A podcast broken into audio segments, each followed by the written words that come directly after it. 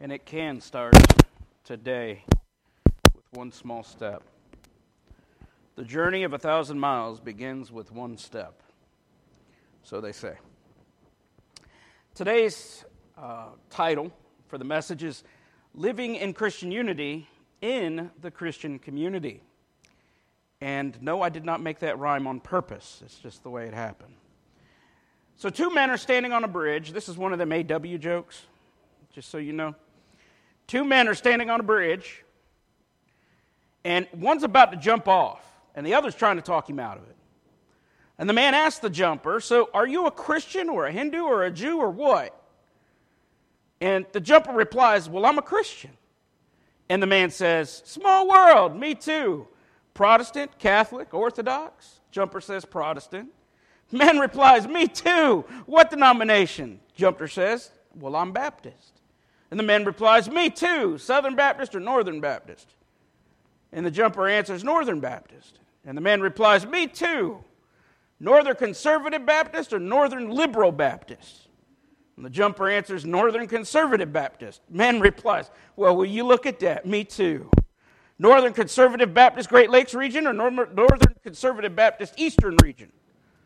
He says, the jumper replies, Northern Conservative Baptist Great Lakes region. The man replies, Well, I'll be. Me too. Northern Conservative Baptist Great Lakes Region Council of 1879 or Northern Conservative Baptist Great Lakes Region Council of 1912? And the jumper answers, Northern Conservative Baptist Great Lakes Region Council 1912. The man pushes the jumper off the bridge and screams, Die, heretic! ah, you get that one on the way home. All right. We're back in the book of First Corinthians. And here we find that Paul preached the gospel uh, in the Corinth, uh, the church at Corinth in the early 50s AD on a missionary journey. Now, there was a lot of opposition there, but there were many people in the city who were Christians. And so Paul knew that there was a ministry there. And he stayed on for 18 months. 1 Corinthians chapter 8, verse 1. Now, concerning things offered to idols, we know that we all have knowledge. Knowledge puffs up, but love edifies. And if anyone thinks that he knows anything, he knows nothing, yet as he ought to know. But if anyone loves God, this one is known by him. Therefore, concerning the eating of things offered to idols, we know that an idol is nothing in this world and that there is no other God but one. For even if there are so called gods, whether heaven or on earth, as there are many gods and many lords, yet for us there is one God, the Father, of whom are all things, and we for him, and one Lord Jesus Christ, through whom are all things, and through whom we live.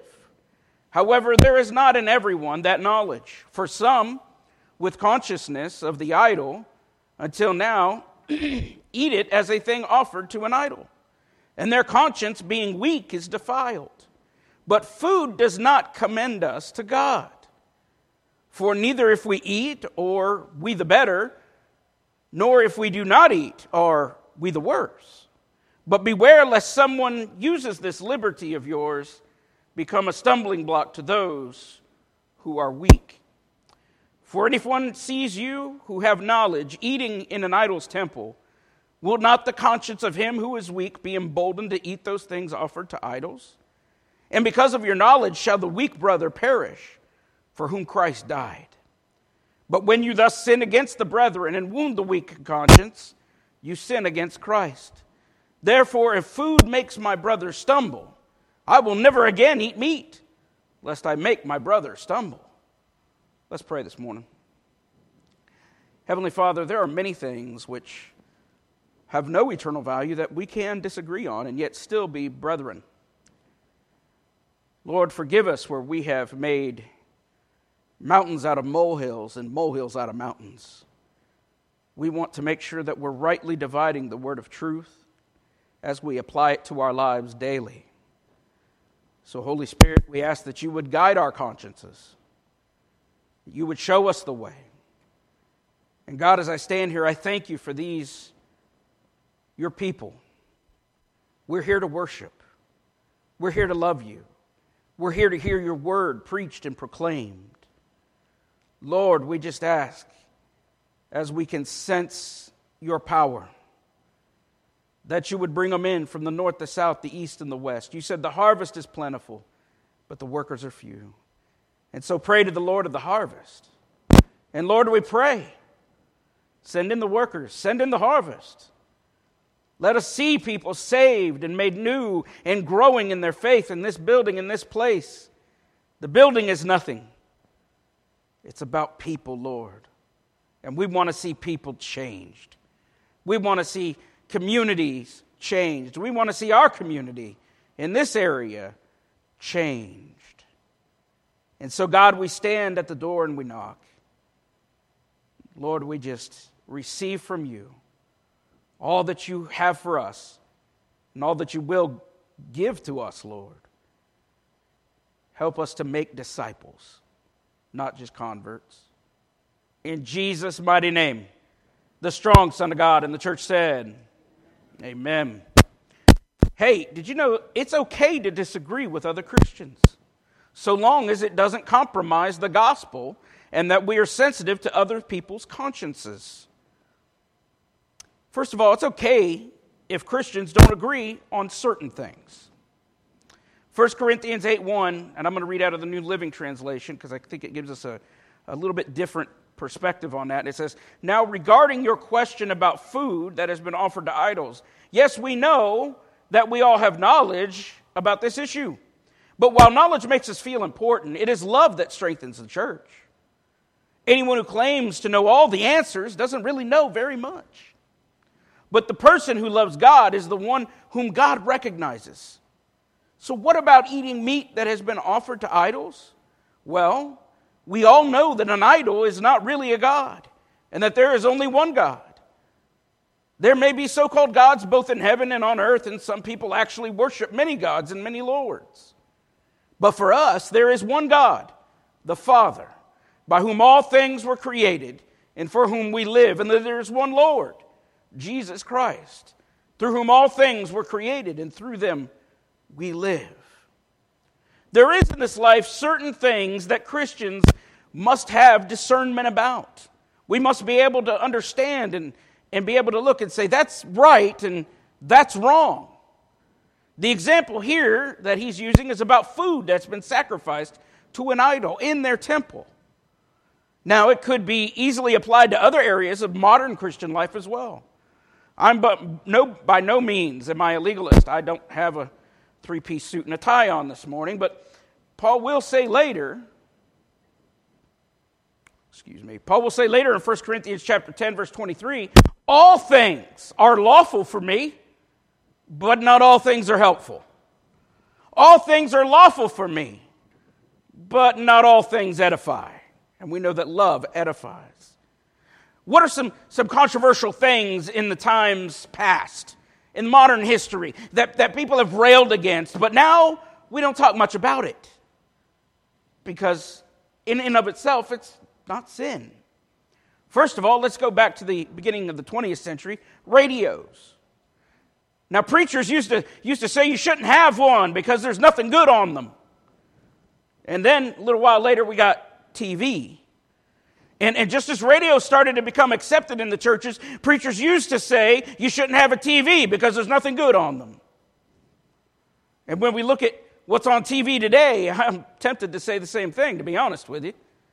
And not from a necessarily a sinful perspective, but it's just garbage. How about credit cards? Oh, in the 80s. I loved that. Now, that's going to lead that's going to lead the way for the mark of the beast. And now just about everyone in here has a debit card, don't you? How about the way we dress? Oh, you can't wear jeans to any church function.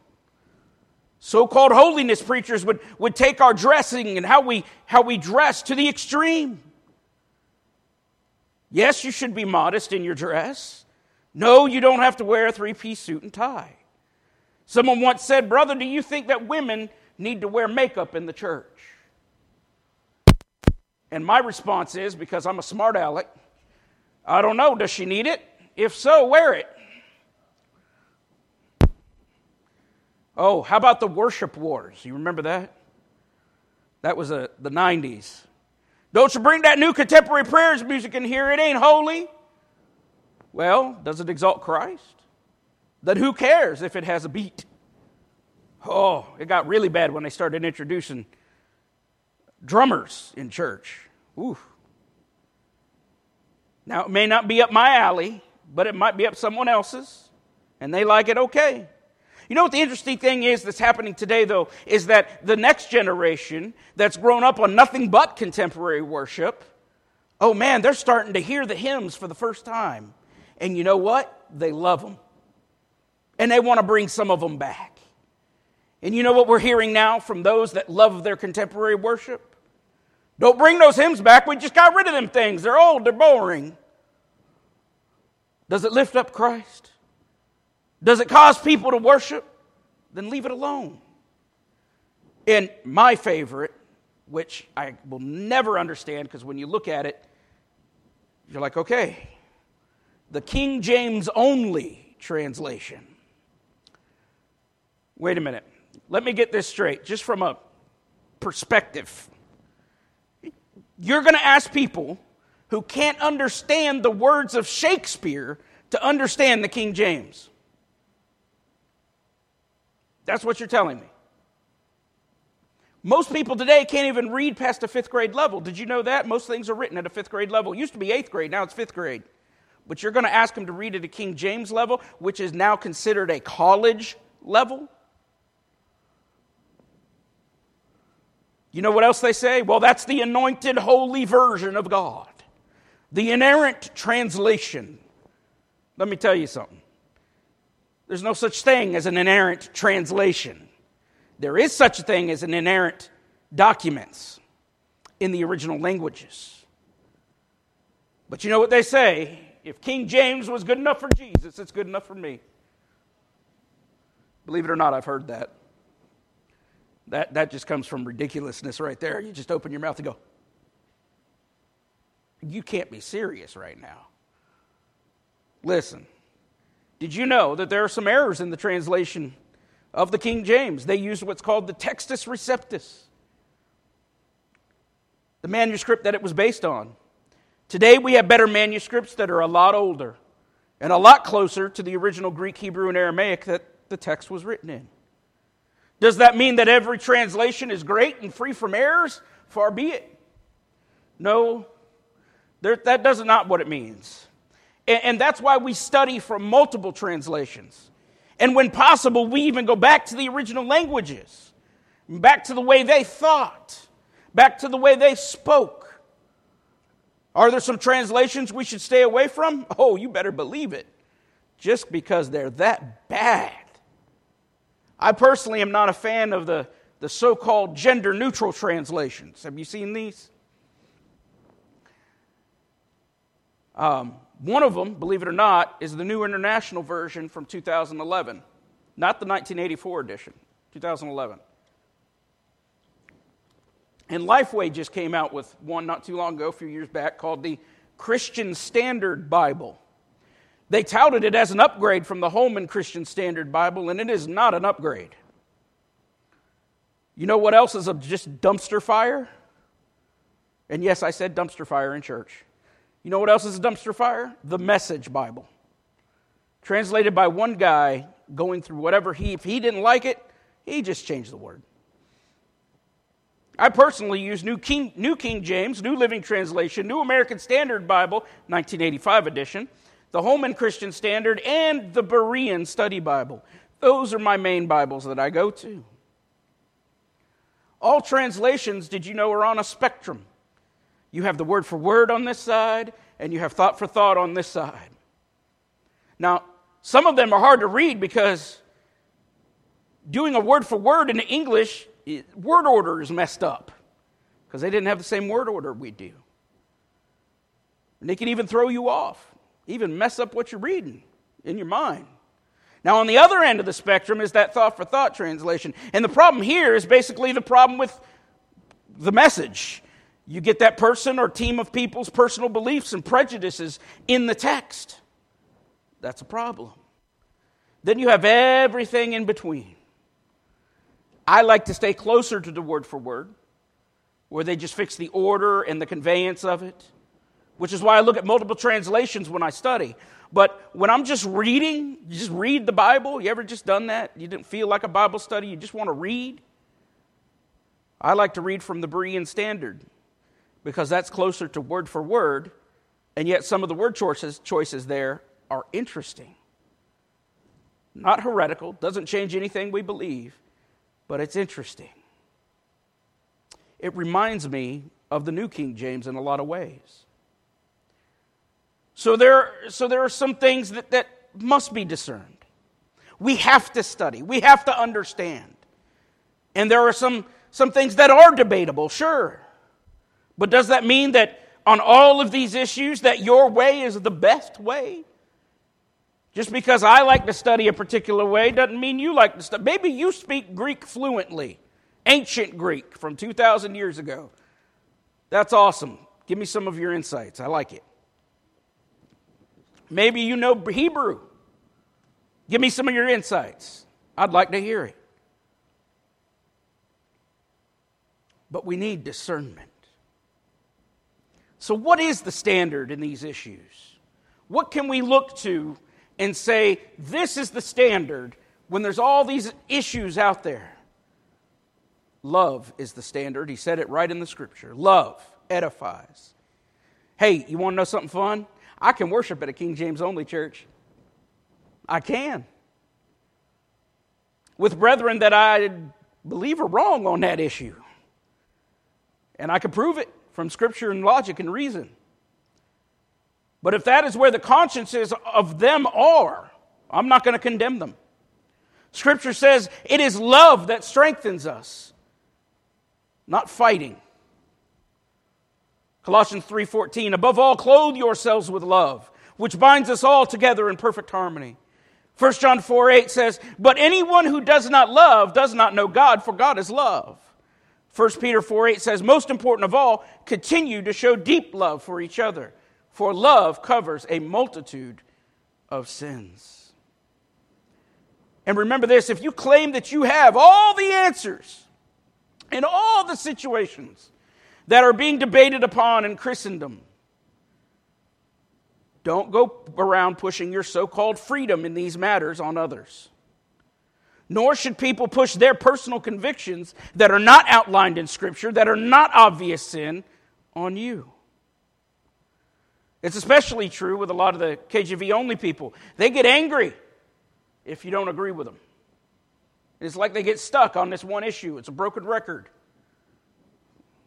For younger folks listening by podcast or anybody else, a record used to be this big vinyl thing made of plastic. You'd put it down and it had a needle and it played music. And it would spin. And they had 45s too. Maybe CD is more your style because they spin too. I don't know broke like a skipping CD. What can I tell you? In a situation like that, I asked them, go to the front of your Bible. Anybody who wants to argue with me about the King James, go to the front of your Bible. You ready for this? Let me tell you something. Look at the copyright. If you have a pure King James, did you know that the KJV is out of copyright, but not out of print? Number one, I think we knew that. Number two, most of the King James versions that are out there will say 1789. So the King James Bible, which they claim is inerrant from 1611, is not the same Bible that they're reading on a daily basis. It's been updated in 1789.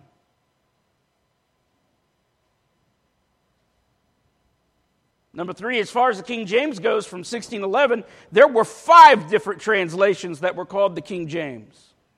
There was even a his and a her edition. So, which one?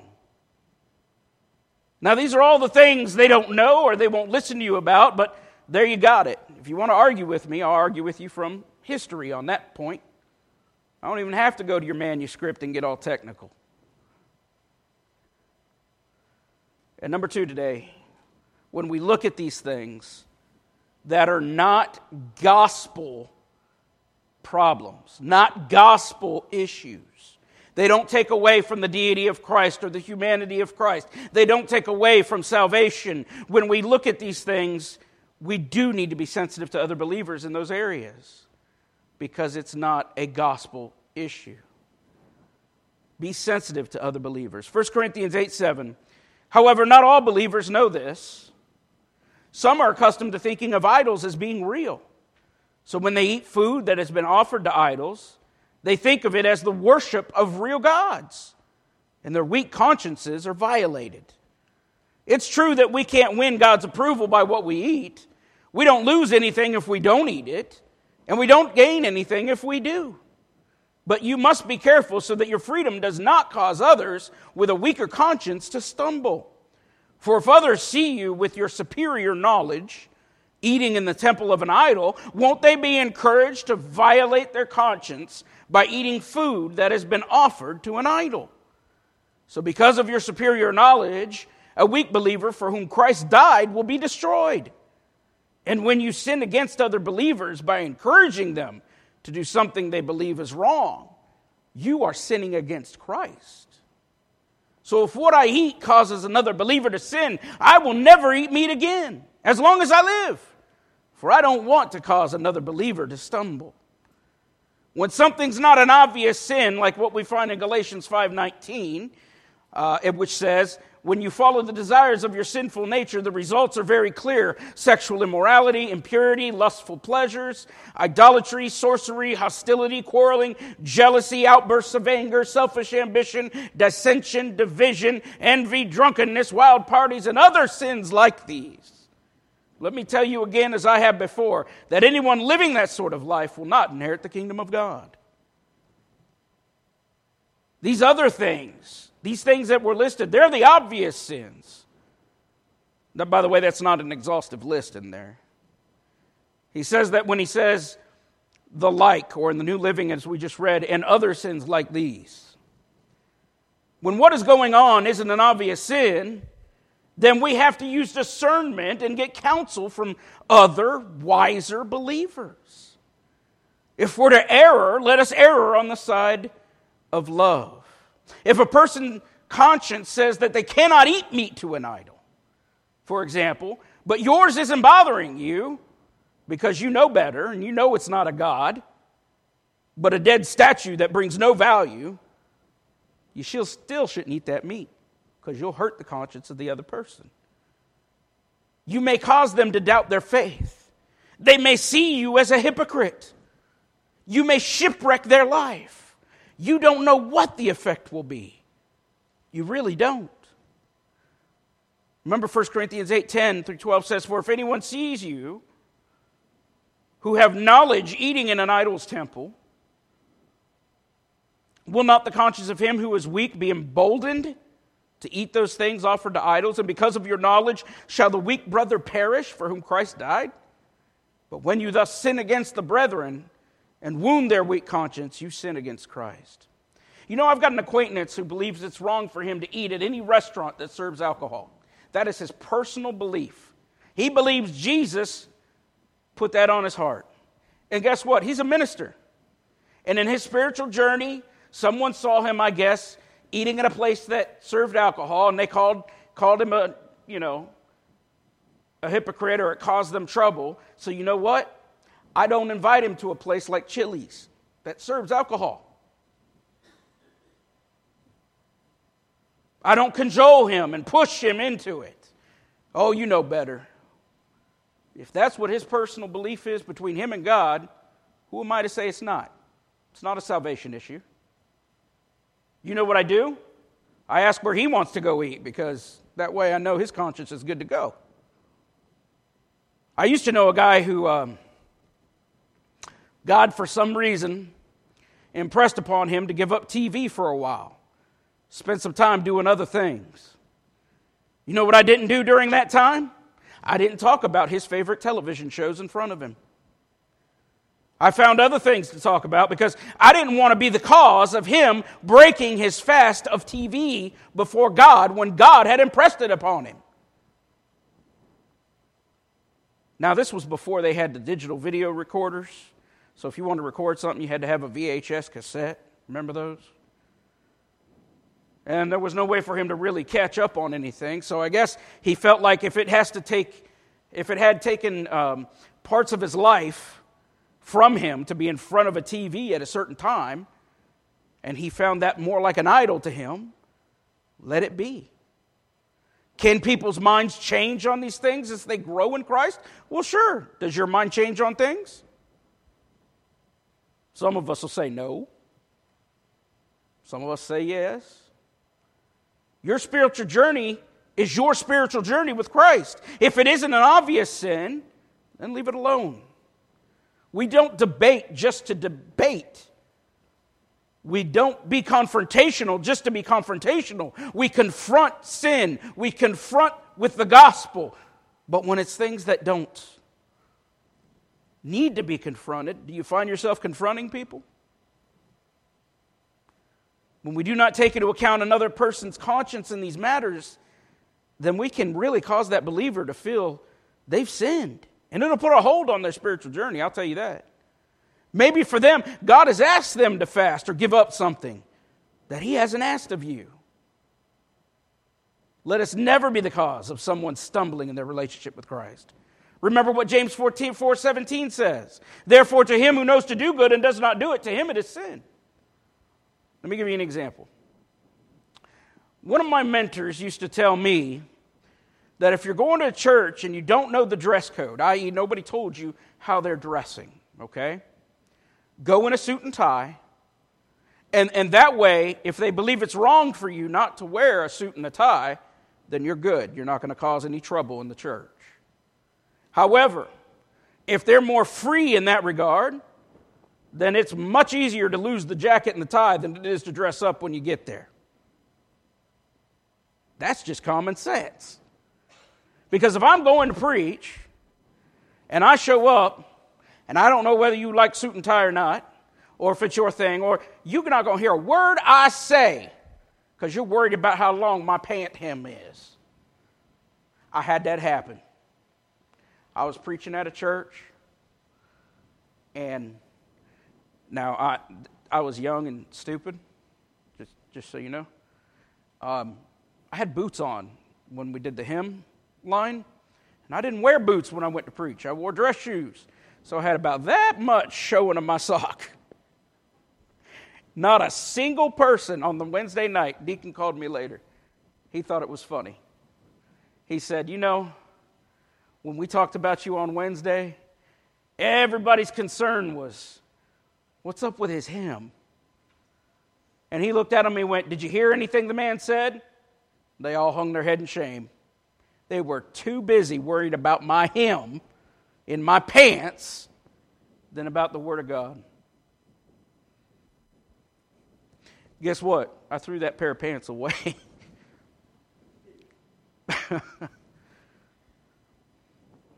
now, uh, I probably could have. I didn't think of that.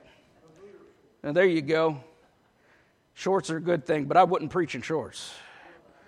Because, well, I don't know why, but it's just not what I do. Again, debatable topic. We'll talk later. I know of a youth pastor who wears flip flops when he preaches in a pair of jeans. But then again, I just chalk that up to him being a youth pastor. You know, they got to be hip and trendy.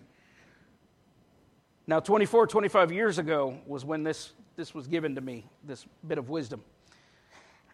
Um, today, it's not really a big, weird, big, big deal pretty much anywhere you go today uh, about wearing your good clothes. Remember, you had your good clothes for Sunday to church? Now, in some circles, that was a big thing then, not so much today. Those circles have become smaller, fewer as time marches on. Um, but you know what? Again, it's okay to disagree with other Christians so long as it doesn't compromise the gospel and that we are sensitive to other, other people's consciences. For example, if I'm out at the beach, and we used to do this in the 90s, if I'm out at the beach and the preacher is out there, but he's wearing you know what, what, they, what they used to call them things without the I don't know, I always referred to them as wife beaters, but that's a really bad thing. Uh, under undershirt, whatever for men, we'll call it that. Um, I know. For a guy, take top. Okay, we'll go with it. I thought that was a woman thing. I'm sorry. but anyway, muscle shirt. There you go. There you go. Ah, for me it'd be a belly shirt, but you know. Uh, anyway, um, but if he's out there and he's wearing that and a pair of shorts and flip flops, that's appropriate, in my opinion. He's at the beach and he's preaching. That's appropriate. But if he's out there in a three piece suit and tie, everybody who's looking at him, they don't care what he says. He look crazy. Sweating out there in the Florida sun, three piece suit and tie. Crazy man. You see how these things are not really got to do it or you're going to die and go to hell kind of thing, you know what I mean? But we used to be there as, as a Christian community. And we need discernment. As the ladies come, you heard me, you heard me say if, if it's a gospel issue, then yeah, we're going to do something about it. But if it's not, we're not. So, what is the gospel? In its simplest form, it is this Jesus Christ, born of a virgin, lived 30 years, and for three years after that did signs, wonders, and miracles, which proclaimed him the Son of God, the second in the Trinity, God in the flesh. Died on a cross for a debt he didn't know. He died for my sins, he died for your sins. And on the third day, he rose again, declaring victory over death, hell, and the grave. That's the gospel. And he said, if you believe that, and you receive him as your Lord and Savior and confess him before men, he'll confess you before his Father in heaven. But if you don't, he won't. That's the gospel. Anything that compromises the gospel, we're going to talk about. And hopefully not yell about, because that's just immaturity. And I won't say I've never been there, but I'll say I've had to repent afterward.